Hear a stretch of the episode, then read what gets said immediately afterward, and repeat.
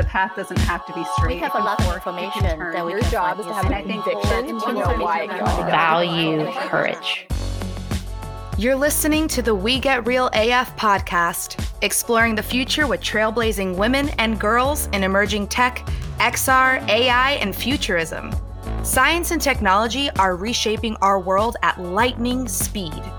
Engage in conversations that'll spark your curiosity and challenge what you thought possible. Inventing Tomorrow starts now. And here are your hosts, Vanessa Alava and Sue Robinson. Welcome back to We Get Real AF, everyone. I'm Vanessa Alava. And I'm Sue Robinson. Please remember to like, comment, and subscribe to the show. Joining us all the way from New Zealand is Raqi Syed. Raqi is a VR developer and visual effects lighting artist who is currently the program director of the Design Technology Masters program at Victoria University of Wellington. She'll be sharing ideas on Hollywood themed technology as well as what the future of entertainment consumption holds. Raqi, welcome to the show. Welcome. Good morning, Sue and Vanessa. Well, morning for me. Uh, totally different time zone for you, I know. I've actually had a glass of wine poured, so it's definitely not morning here. Five o'clock somewhere, right? That's right. well, before we jump in, Ricky, how can our listeners connect with you online? You can find me in a number of places. I'm on Twitter. I'm Hydrox and Horlicks at Twitter. Um, I'm also Hydrox and Horlicks on Instagram. Um, you can find me on LinkedIn and at the Victoria University of Wellington website, which is, of course, where I teach. Um, so I'm super easy to find and contact through the VUW university pages. Can you spell for us the Hydrox and Horlicks? Yeah. H R Y D R O X, Hydrox, A N D, Horlicks, H O R L I X. And it's all one word. And there's a story behind that, but I won't tell you. I feel like that's an offline conversation. Sue and I often reference Star Wars like holograms and Black Mirror inspired brain chips like the Grain, which seems to have captured the interest of a certain Elon Musk. However, let's talk about the many ways Hollywood has and continues to influence and inform what technology looks like. Yeah, it's a pretty, it's a long history, and we can just sort of jump through what I consider to be pivotal moments as they relate to the work that I do. And so there's this, there's a really great book that Rebecca Solnit wrote um, a while back about Edward Muybridge, and it's basically an Edward Muybridge biography. But in it, she really unpacks how um, what allowed Edward Muybridge to become what he became, which was like a photographer in the early period of cinema, was this specific conflation of who he was, where he was, which is California, and more specifically, what became Silicon Valley, and the intersection of Silicon Valley um, money and thinking, and of course, way before it was Silicon Valley, but still Northern California and Hollywood innovation and thinking. And so he hooked up with Stanford, um, who, of course, you know, then endowed Stanford University, um, had money from railroads, and then all that stuff sort of like folded into the development of. Um, capital for Silicon Valley and the development of technology, and then the labs, of course, that came out of Stanford, and then also the kind of thinking that was happening with early cinema and the money that was going into what would become the studio system. And then she talks about the historical context as well of like indigenous peoples and war and climate change, like in this super interesting Rebecca Solnit way. But that really is the earliest moment, one of the early moments in which you see this intersection of technology and innovation and creativity between Hollywood and Silicon Valley to create a specific kind of um, hardware like cameras in this particular case large format cameras that would then be the basis of cinema of this of the film industry. And then for me like one of the things i'm really interested in is what um, what's called like a media ar- archaeology of visual effects. And so like looking at this early period before visual effects became what it is when people like me went into the industry in the early 2000s um, but looking at like the early early 70s and the late 60s, and certain films like 2001 Space Odyssey, and more specifically, of course, the first Star Wars. And so with Star Wars, George Lucas really wanted to do something which was not just like create spectacular images, which had been happening for a long time, right? So like we, we can go like to around the time of Muybridge and look at George Méliès and what are called trick films. And that's like he's kind of considered the godfather of visual effects because he was doing in-camera tricks that were magical.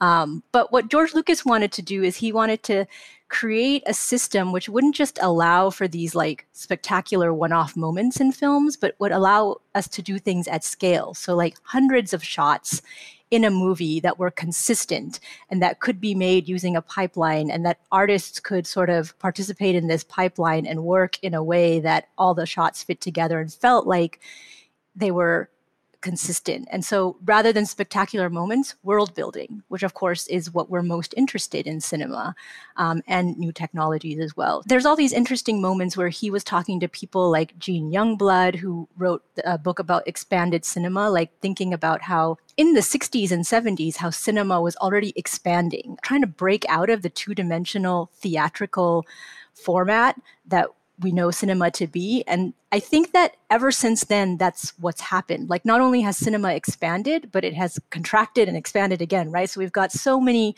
um, scenes, uh, screens. We've got tiny screens, we've got medium sized screens, we've got big screens, and we've even got like screenless screens with virtual reality um, and augmented reality and like HoloLens and all this stuff. So, I mean, that really i think like that's that's to me the second most interesting moment in which technology and cinema start to come together to innovate and expand what our idea of film is. And then you know um, more recently like when i was a student at usc university of southern california in the late 90s early 2000s usc um, started creating these labs where they were exploring very specific technologies. And they had a lab, they were funded by the United States military to basically do virtual reality research. And we know that with virtual reality, like so many other technologies as well, it, there's this long history of the military using it to do pilot training, to do simulators.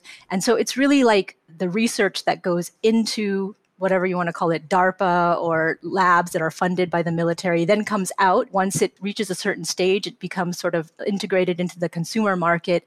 And I think that's where we are now, is that like that late 90s, early 2000s was when the military was still doing a lot of research and funding labs and research institutions.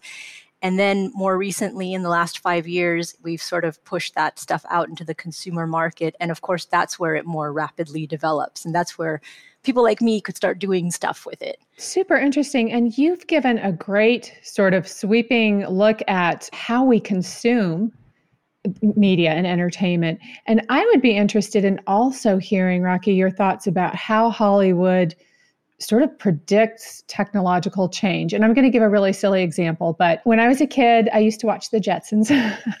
and it was such a fun little cartoon series, but they had things like flying cars, which, you know, now we're talking about having autonomous taxis that are airborne. So, do you feel that Hollywood, in some ways, and science fiction, in some ways, does give us a glimpse at where our technology is going? Yes. And I think Hollywood is definitely interested in that. But I think more broadly, artists are interested in that. And that's something that I think is really important for artists right now to understand, accept, and use as a motivation to feel like our discipline is wrapped up in a kind of utopian thinking. Like that's our job, right?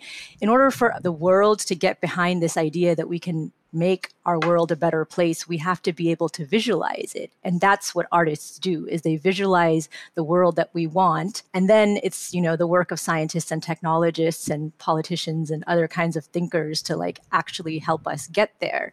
And so writers in particular along with visual artists have been really great at doing that for a long time so like just to go back to 2001 space odyssey I was thinking about it recently, and there is that moment in 2001 where um, one of the characters is talking to his daughter. He's on a spaceship and he's talking to her, and he's basically in like a Zoom room, right? like there's there's this little booth that's set up in his base where he goes and he does FaceTime with his daughter. And kind of in a weird way, we're there now. We all need Zoom rooms. We got to have video chats with each other all the time because we can't be where we need to be. So that's just like one small way, but yeah, like from a from a more like philosophical perspective, I absolutely believe that that's our responsibility. Like we have to work with geoengineers and climate change scientists to help visualize and like inception into the popular consciousness like the possibilities right like that's mm-hmm. that that's our power and that's what i feel our responsibility is right now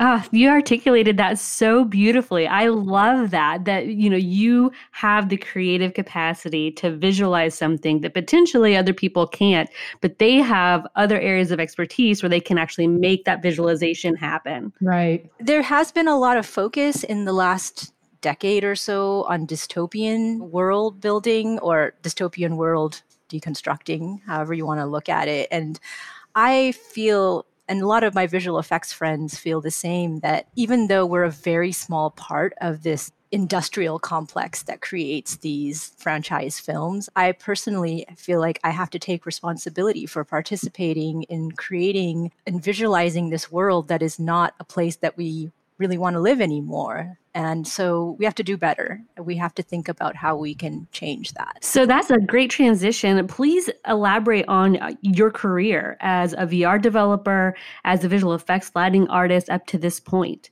I started, you know, I went to film school at USC in the late 90s and early 2000s. And when I was there, I studied first film theory and then animation and digital arts. And before that, I was just kind of lucky in that I grew up in this small town in Southern California that had a really cool animation program in our high school and junior high. So I started making animated films when I was 12. And I just kind of fell in love with animation and the idea that one person can actually make a film when you're doing animation, um, which is not the case. When you go and watch the big movies that we all fall in love with, it takes like hundreds of people to make those. But actually, one artist could like toil away in their basement and make a cool animated film.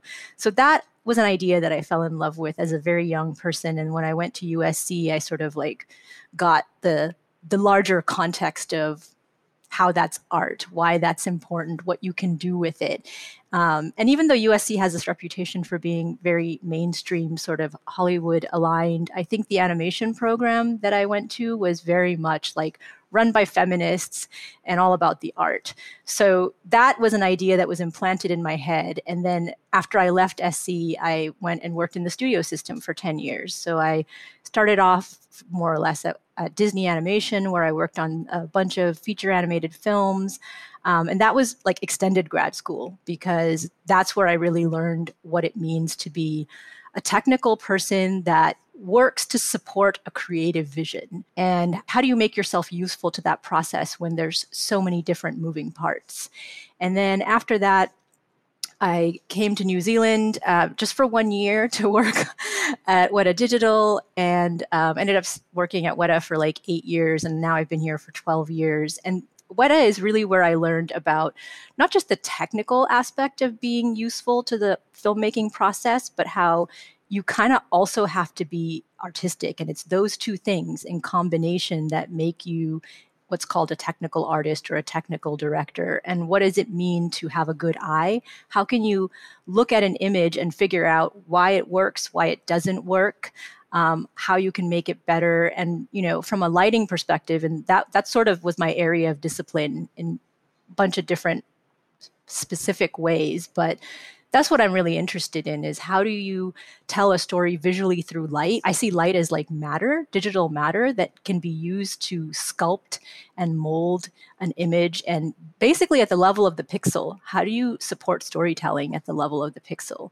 Um, so that's something that i really like over the eight years that I was at Weta, I learned that from by working with a bunch of amazing artists and doing a thing. It's like whatever that 10,000 hour rule is probably like multiplied that by a few and over the period of several franchise films, um, you know, all the Hobbits, several apes, a bunch of Avengers films, and Avatar, of course, um, really understanding what it means to master a very particular area of the filmmaking process.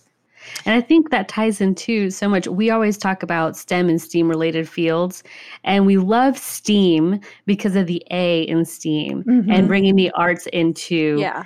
that dynamic of data and uh, engineering, and it, it all ties in beautifully together.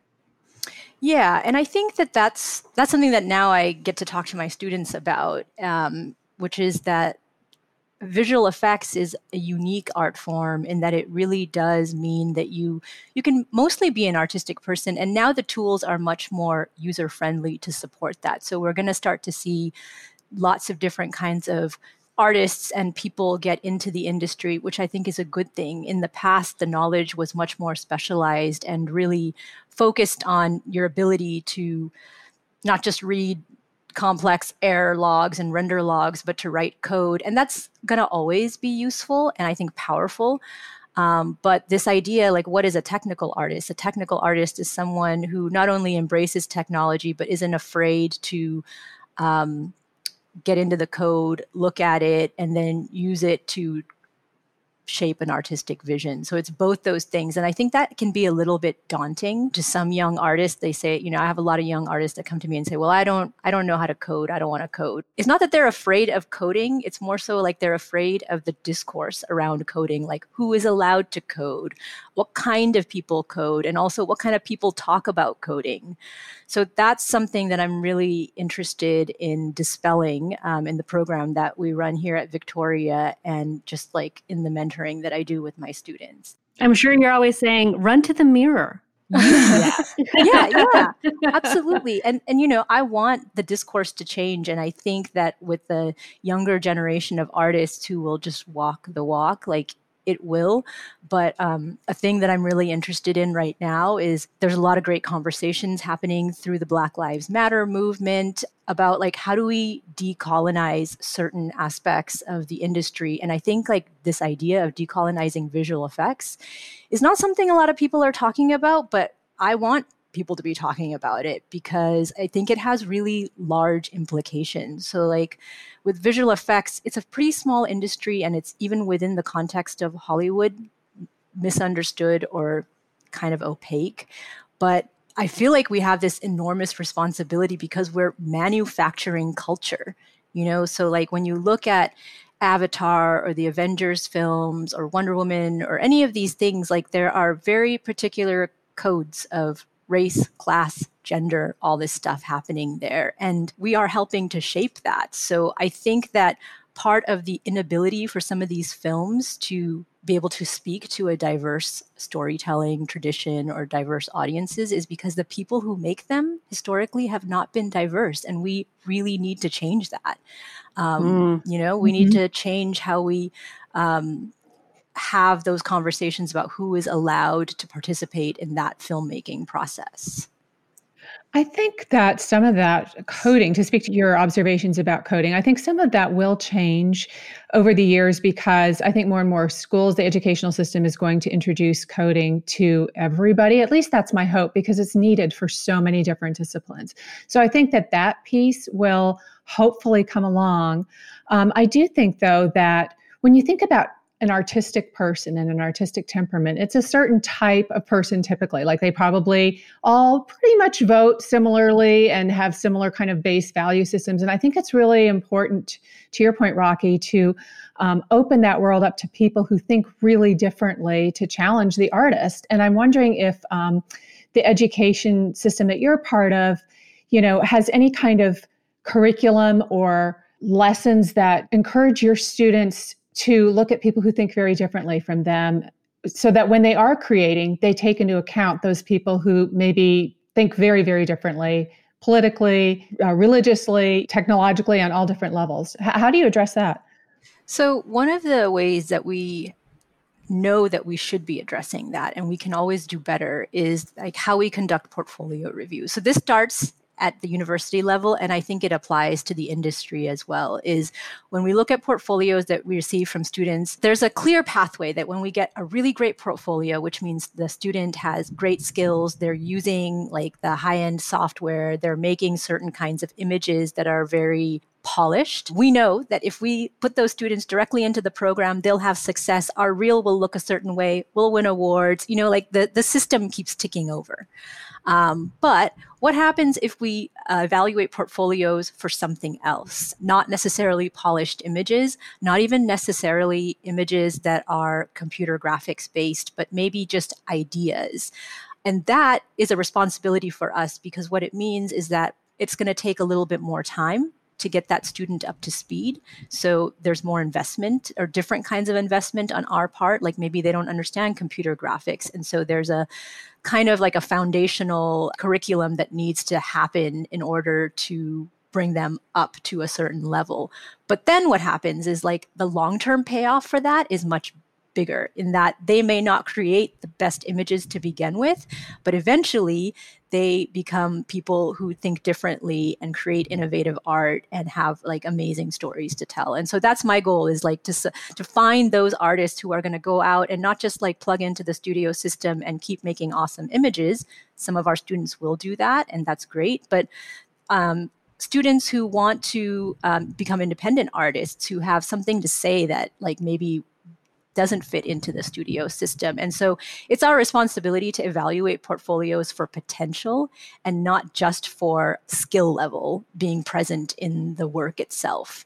And I think that applies to a certain extent. The pressures of the industry itself and the studio system are different. So I understand that. But I think, again, how studios evaluate, like whether they're doing it, visual effects has been very kind of network based like most of other business industries. So you know who you know do people like you? Are you easy to get along with?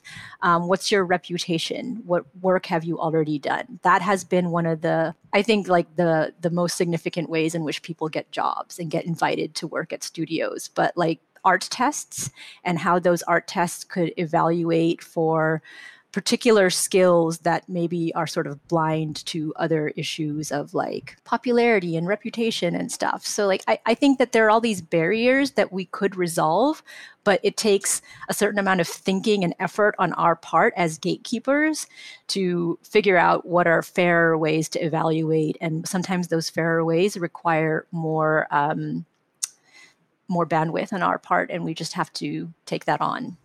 Mm-hmm. I think that is a brilliant and touchdown way of thinking of that. I mean, mm-hmm. that whole changing the ecosystem and the narrative, and it starts with education and this new generation of people coming up in all different areas, but especially since we're talking about entertainment, who's informing those decisions and looking at it in a different way.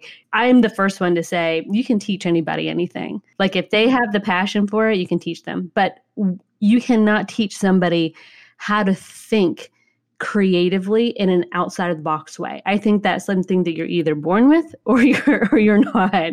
I think that you can maybe take classes and again, the technical piece of it is something you can learn, but that that passion, that that uh, je ne sais quoi, that curiosity, that's something that you're born with. Yeah, like um, I guess I, I was reading recently, I think it was the French psychoanalytical theorist Lacan, who had this word uh, jouissance. I don't speak French. I'm probably munging it, but it's okay. I like the way it sounds. yeah, yeah and, and that word means intellectual pleasure. Um, and that's something that I'm really interested in. Is that you know we know that we can derive all kinds of pleasure from watching spectacle and that's fine there's a time and a place for that i don't know how well it served us but like intellectual pleasure is sometimes harder, um, but uh, more rewarding. So that's a thing that I want my students to take on is like the burden of intellectual pleasure and what does that mean? Right. Yeah. And and you know, just to just to get back to the issue of like how do we change the industry from sort of an inside out like the other thing that i've started doing in my lighting class is even like what do we we, you know, I, I think there are really core standards for what makes an image good or bad, appealing or not appealing, um, effective or ineffective. So there's that critical language that should be acquired to understand how to talk about images. But then also, like, to be fair, we should reevaluate what makes an image look good. And so in my lighting class, I talk about beauty lighting, and the tradition of beauty lighting is very much a Western tradition. It comes starts at the Renaissance. It comes out of Rembrandt, how he lit and painted human faces. That then got taken up in the Hollywood classical system. Um, and then that is still the way that we light characters. So when I tell my students, like, look at these Rembrandt paintings and go and watch The Hobbit and look at the Goblin King, they're like blown away. I'm like, that's it. That's all you need to know. That's the special sauce. Now just go and light everything like that. Um, there is that. But like what I've started doing is looking at other traditions of realism and lighting and painting, um, more specifically here in New Zealand with um, the colonial period, which was very bound up not just in like the Western tradition, but also when colonial painters came to New Zealand and they started painting Maori and indigenous people. Um, these important artifacts are sort of like more complex to understand now. It's not through the colonial lens that we understand them, it's through Maori and indigenous thinking.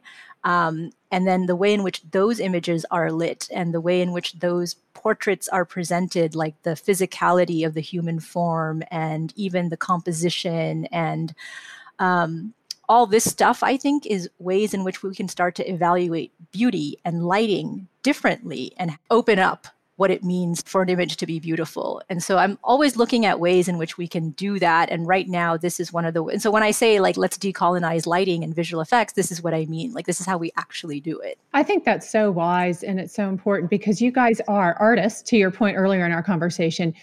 And creators in Hollywood or in the filmmaking industry, you're stewards of how the rest of the world perceives things like beauty, things like worth and equity. That's why I was asking the question earlier about, you know, really inviting people into that conversation who maybe an artist isn't comfortable with because they think very, very differently. But I think people who challenge you make the art better, right? Because it represents more voices who will ultimately see your film. So I think that's just a great point that you're making.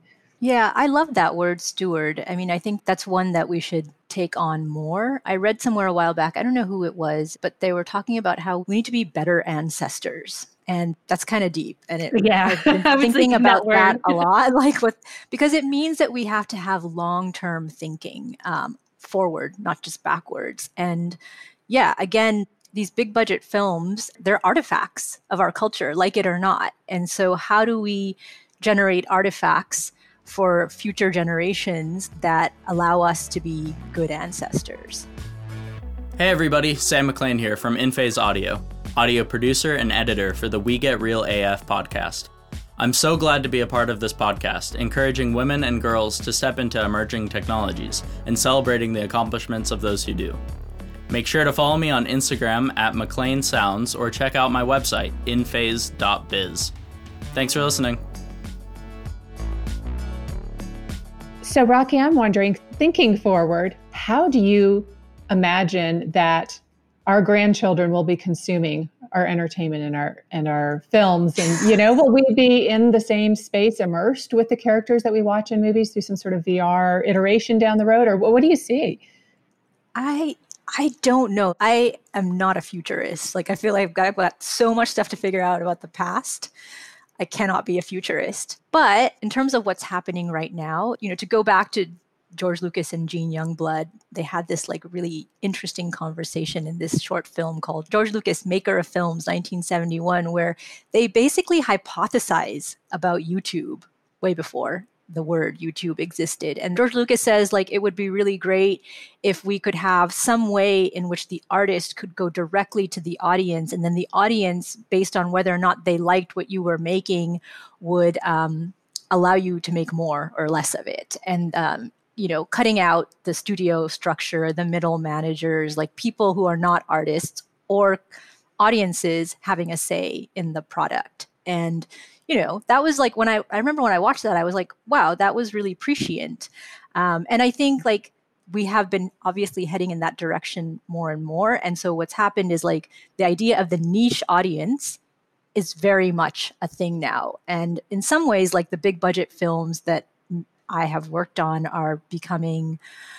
I don't know. Like, I don't know that we're going to continue to have those films. Like, maybe there'll be a handful of them made in the future, but increasingly, like, through artificial intelligence, machine learning, and modeling, like platforms are allowing us to learn what people want, what audiences want. And because the cost of delivering things, like whether it's the infrastructure or the pipeline or the software licenses itself, it's all coming down, it makes it possible to deliver a really bespoke kind of story to a small audience. And you can still ideally justify the cost of it. And hopefully we understand that better so that artists can actually uh, make a living and sort of like have a financial model from that that works. But I think that's what's going to just continue to happen more of in that we're not like we're not going to see a return to a time when cinema is the dominant form because it's no longer the only medium. And so mediums will continue to spiral off, right? Like right now we've got AR, VR, um, XR, but like that whatever that underscore star thing is that goes before reality will just continue to expand. So we have immersive games right now, but we don't know what the future of immersive means. That, and all that means is that there's just going to be the same number of people watching. Um, th- their attention is divided over many mediums. So we have to find out how those individual mediums can find their right audience. And hopefully that will democratize the creator ecosystem as well, right? Because with with more micro audiences, hopefully there'll be more opportunities for creators to find their niche and to have the opportunity to make a living creating for that niche. Yeah, I guess the thing that I worry about is this very neoliberal model though that we all have to be entrepreneurs. And you know, we're all having this conversation, we're all kind of functioning like entrepreneurs now. And there's great agency in that, but there's also like from an art perspective, there's some pitfalls because if you're spending all your time hustling and trying to raise money and being an entrepreneur, you're not doing the 10,000 hours of like sitting there and making the thing. And so how can you get really good and make something that speaks to audiences when you no longer are allowed to spend all your time doing that and i think that's something we have to figure out in terms of this new model is how do we allow artists to be artists and still have agency Hmm. Well, that's a great topic to transition into. We had conversations about redefining what success means to you, and you personally had um, this this come to Jesus moment, if you will, where you were like, what, to your point exactly, you had the opportunity to really do the thing over and over again in a studio system with um, uh, the protection of a you know a nice salary and benefits, etc. And you chose, hey I'm in this moment where I need to be my own artist and my own person, and I'm going to try to figure that out and what that is. So, can you talk to us a little bit about that and that journey shifting from that type of work to listening to your inner voice? Yeah. I mean, I had this moment when I first went into the industry. I had a professor at USC, and I had I had gotten a job at Disney Feature Animation and I'd seen her at some screening um, for USC. And she said, Oh, Raqi, what are you doing? And I told her, Well, I got this job at Disney. And, um, and she was like, Uh huh, that's nice. I just remember like, feeling, um, like, Excuse me, I got yeah, a job at Disney. I remember feeling so, so deflated uh, because she said, Well, that's really great. I mean, she wasn't, she was always encouraging, but she was like, But you got to keep working on your own art. And um, I kind of filed that one away and didn't really understand it for another almost, I would say, seven or eight years. And then at some point, um, in like maybe during the first Hobbit, that that that voice started to speak to me again and i thought okay what am i going to do about like being an artist and so i went and did a master's degree in creative writing and wrote a novel uh, and spent like a year along with working on the first Hobbit, like doing both these things. But it was kind of like this matrix moment where I took the pill and I couldn't go back. Like once you have that idea implanted in your head that you're an artist and you need to tell your own story, it's just going to keep haunting you. At least that's how I felt. So after the third Hobbit, I was like, I got to get real and I got to commit to this feeling that I have that I should be making my own art that has been there all along, but I can't shut it out anymore. And so it's a series of trade offs. Like, yes, the there's, you know, you don't get the it's like exciting to get the street cred to work on the biggest movie that was ever made and to have like a collective conversation about that um, and then to be in the um, the womb of the studio system that takes care of you and pays you a good salary and all this other stuff. And then when you're cast out and you're an independent artist, it's like it is scary. I mean, I'm I'm lucky. I am fortunate in that I'm not really cast out because now I now I have the university infrastructure in which I can operate as an independent artist and still like have a job and be part of this other uh, collective. But um, there are trade offs like the salary is different um, the time commitment is different. I have more time but like what am i going to do with my time? And i feel this constant pressure to like be really productive as an artist. And so in the first two or three years that i was at victoria university i was like still having this existential crisis of like what am i doing as an artist um, but i sort of just started because I had time to research now. And it's like, oh, wow, like research is a really important part of being an artist. And when I was working in the studio system, I never had the bandwidth for that because I was always under the gun to do what I was paid to do. So, research, a practice based art like what, what does that mean? How do these two things work together? And then out of that like just thinking about virtual reality for a couple of years allowed me to then work on this project now which um, i co-wrote and co-directed with areito echevarria my partner and it got developed at the sundance new frontier lab. We were invited to tribeca to cannes xr we won an award at annecy. And so like it's not the first thing that i did. I did a bunch of other things that didn't work that we don't have to talk about but it's this idea idea that like if you're going to be an independent artist you just got to take the risk and you have to put in the time and you got to let go of that other thing. So like there was a period in which it was very hard for me to let go of the fact that i wasn't a visual effects artist working in the studio system anymore. So like a like a professional identity crisis. Mm-hmm. um, and now, after four years, I've figured out how to take all those skills and reinterpret them in this new way and now I understand it. But I had to I had to go through that sort of valley of darkness and searching and uncertainty. Um, and there's probably going to be another valley of uncertainty like after this. I think it's not really any different in any industry, even outside of art. There's this thing that corporate America calls golden handcuffs, right? Which is where you have this great package of eh, job security and maybe that job title, but you're not satisfied because there's another calling that you feel you have. And I think anybody who's entrepreneurial, and you certainly are, Raqi, probably also feels that tension. I know a lot of the ladies that we interview on this show have had to come to, to terms with am I going to do the safe path? Or am I going to do the path that is very risky, but that feels really authentic to me? And there's no guarantee that you'll be successful with it, but you'll never know if you don't try. So um, I think that that's sort of a universal thing that we all grapple with, regardless of what industry we serve. Absolutely. Yeah, absolutely. I mean, uh, we call it the silk lined coffin, which is darker. It's darker than golden handcuffs. That is dark. Um, Get out of the golden handcuffs or you'll end up in this silk lined yeah, coffin. Exactly. Right? That's just not a good path to be on.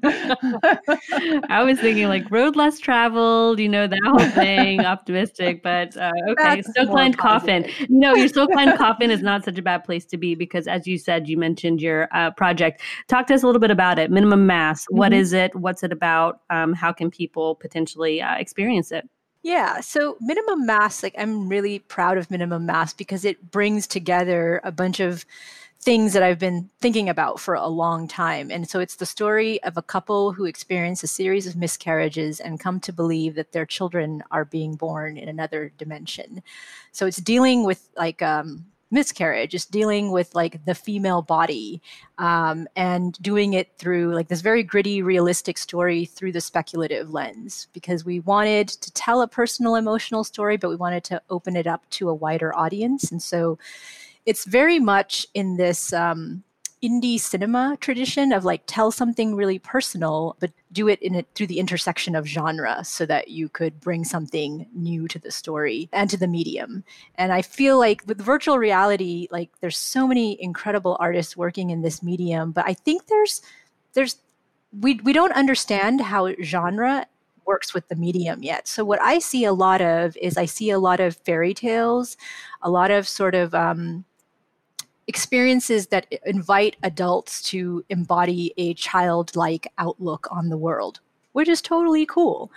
But that's just one way of using the medium. And what we really wanted to do was to tell something that was gritty and intense and like visualize an emotional landscape in the way that our favorite um, art and indie um, films in the past have done. So, like a film that we love, of course, is 2001 Space Odyssey, but also like Under the Skin, which is this very intense, um, dark, emotional uh, science fiction film.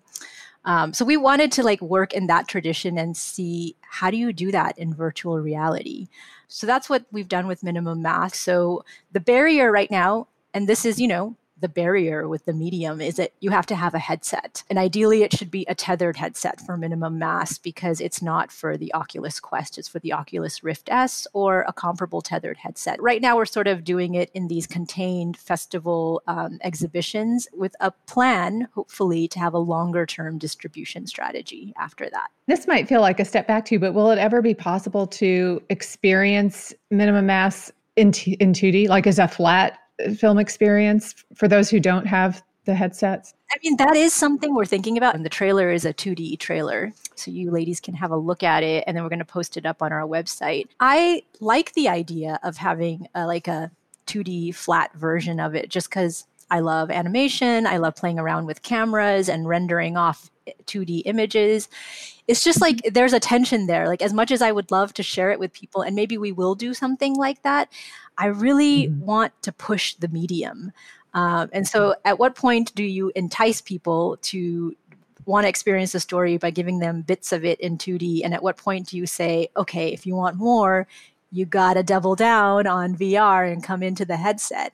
And I think that what's happening with COVID and the festivals and IRL experiences is a difficult period and a difficult conversation that as an industry we had to reckon with anyways which is the privilege and the very small numbers of people through that privilege who actually get to go to festivals especially the top end festivals and experience virtual reality was always a problem if we want to tell stories that change um, how audiences think then we got to have more of an audience see those stories. So, by delivering them on these tech platforms and getting more people at home to watch the experiences through their headset, we're doing something that we had to do anyways. And uh, I think it's I think it's actually causing the industry to develop rapidly in a way that we weren't doing before. Mm-hmm. Gentle nudges mm-hmm. and the silver linings of all of this, right? Yeah. Um, well, and yes, and that two D. myself that because otherwise I could be hanging in Venice right now. you can hang in virtual uh, Venice. Come on, it's yeah. the and, and Raqi, when you said that that two D flat version, we'll be sure to put it in the show notes. So if anybody would like to take a glimpse and then double down on that headset uh, to to fully immerse themselves, um, you can do so. Well. Uh, we want to be respectful of your time, Raqi. This has been an amazing conversation, mm-hmm. very insightful and challenging the way people think, which we love. Uh, we have this thing called the lightning round where we ask our guests a series of questions just to get to know them a little better. Are you up for the challenge? Am I ready? Yes, I am. All right, we're going to start with what profession other than your own would you like to attempt? I've come around to the idea that maybe I could have been an engineer. My father was an engineer, which is why I didn't want to be an engineer. But now I feel if I had, I would have extra skills that would be super practical. Steam, steam. Mm-hmm. Yeah. Raqi, how do you define success? I define success by if I'm spending most of my time for me personally, sitting at a computer making things, making art, figuring out like debugging, figuring out solutions to creative problems, like that's what I feel is a successful day. And I think to sort of extrapolate for a general audience, if you spend a majority of your day doing that thing that allows you to have flow, creativity, problem solving in your core discipline, then that that that's cool. What resources do you wish existed for women in tech or looking to get into tech? I actually really wish there was more mentoring about what it means mm-hmm. to embody female leadership because I think female leadership is different than our current understanding of leadership with a capital A. Like leadership has really been bound up in masculinity, in um, a certain kind of hierarchical thinking. And I would personally love to see more women who have succeeded through, you know, a female embodied leadership. Um, if we could find ways to access that knowledge and share it. What is the weirdest food you've ever eaten? well, I'll tell you the weirdest food I didn't eat. There was a party that I went to, and they had um, like chocolate covered grasshoppers and insects. And I know this is a whole thing right now that as human beings, we should be eating insects to get protein because it's more sustainable. And I'm totally down for that, but I'm just Im- like emotionally not there yet. Raqi, what celebrity would you cast to play you in a movie? Me in a movie? I don't know. I kind of want to say Mindy Kaling, but I don't know. Yay! great choice. Mindy. yes, Mindy, if you're listening. Only because like not only is she dissy, but she's way, way, way funnier than me. So like in a in a speculative f- version of myself, I imagine myself to be super funny. What is something about you that people would be surprised to know? I read a lot of new age books. Even though it's not always rigorous, it's not scientific, it's not like it's not the kind it's it's a little bit magical thinking. So I have this like massive cache of new age magical thinking self-help books on my kindle that just stay there for uh, now, now now i've outed myself but like that's, that's where this I is go. a safe place. Yes it is. It is. I, go I love the, that I go to the magical new age thinking. Yeah. That's your happy place. Okay. Yeah. Got it. What's a funny mistake you've made when you were starting out and the story behind it? My first interview, which was at ILM, Industrial Light and Magic, right out of school, I wore a suit to my interview. Like they flew me up to be a technical assistant, which is like entry level job, and I wore a suit. And you know, history. We we can all be honest about history. I did not get the job. but that's the thing I tell my students. Like in visual effects, you got to be smart, you got to be cool, you got to be professional. Do not show up to a job interview in a suit. So wait, wait. Let's. What's the takeaway? Smart blazer, ripped jeans, and Converse not even a blazer like just no probably probably a hoodie or a cardigan you heard it there okay yeah. if you could start a movement that was guaranteed to go global what would that movement be my movement is really niche but it's to empower visual effects artists and to value labor. Like, I think that part of the inability for our industry to unionize, um, the way the, the reason why visual effects industry has all these issues with gender and race and class is because uh, we internally haven't appro- like adopted this idea that we need to have a labor movement and then the larger industry and popular culture don't understand the value of what we do so um, visual effects is like when people think about movies they're always like oh it's magic and those are a bunch of wizards and they're just pushing buttons and doing cool stuff and i think like what that's fine and that's fun, but it undervalues the labor. So I really want to see a movement in which the labor and the art and the craft of visual effects artists and perhaps artists everywhere is really understood and valued as true capital and labor. All right, you touched on this a little earlier, but I'll let you elaborate. What myth about women in your field would you like to dispel? I think the the the belief that women who have children have a limited shelf life in visual effects. Um, that's that's a problem in all industries, but in visual effects, where you're expected to be at your desk at a location for a certain number of hours each day, and in crunch time when you're delivering a show. Um, historically, women who have families uh, have to step away from that or have to take on other roles that aren't art or tech roles. They have to be pushed into um, admin roles. And so I would really like to see that change. Hmm. How have you surprised yourself in your journey? And this could be a strength that you didn't know you had or a hang up you realized you shouldn't have worried about. It's still a hang up I worry about, but I think for me, operating as a producer on my own projects, which means that I have to raise money i have to develop relationships i have to go out and have conversations with people um, and speak to in public spaces like that's that's a barrier for me. Like i'm not naturally good at that. I have massive terror inside about doing that. And so you know pushing through that i think has been scary but at times rewarding because I, you know like this is not a thing that they teach you in art school mm maybe they do now, but in my time, they were just like, be an awesome artist, sit in your little cubicle, be in the dark, do what you need to, which was very nurturing, but also like not enough of a reality check. right. Well, and I think it's true in other fields too, because I know we've we've spoken with women scientists who wanted to bring their um, their product to market and they had no business background and they had the same self-doubts. Like i don't know anything about business. I'm great at technology and science but you know but good for you for pushing through. Absolutely. All right last one for you Raqi. fill in the blank. Blank like a girl. Persevere like a girl. Because i actually think that women are really good at um, finding many ways to succeed, like not just one way. If one thing doesn't work, then we sort of hunker down, we find another way, we keep at it. So I think persevering like a girl is a thing that I've really uh, learned from the women in my family because women are just more creative about problem solving. So, like, yeah, like let's take that further. Debug like a girl, um, problem solve like a girl, like all that stuff. I think is related to our ability to persevere. Amazing. Yes.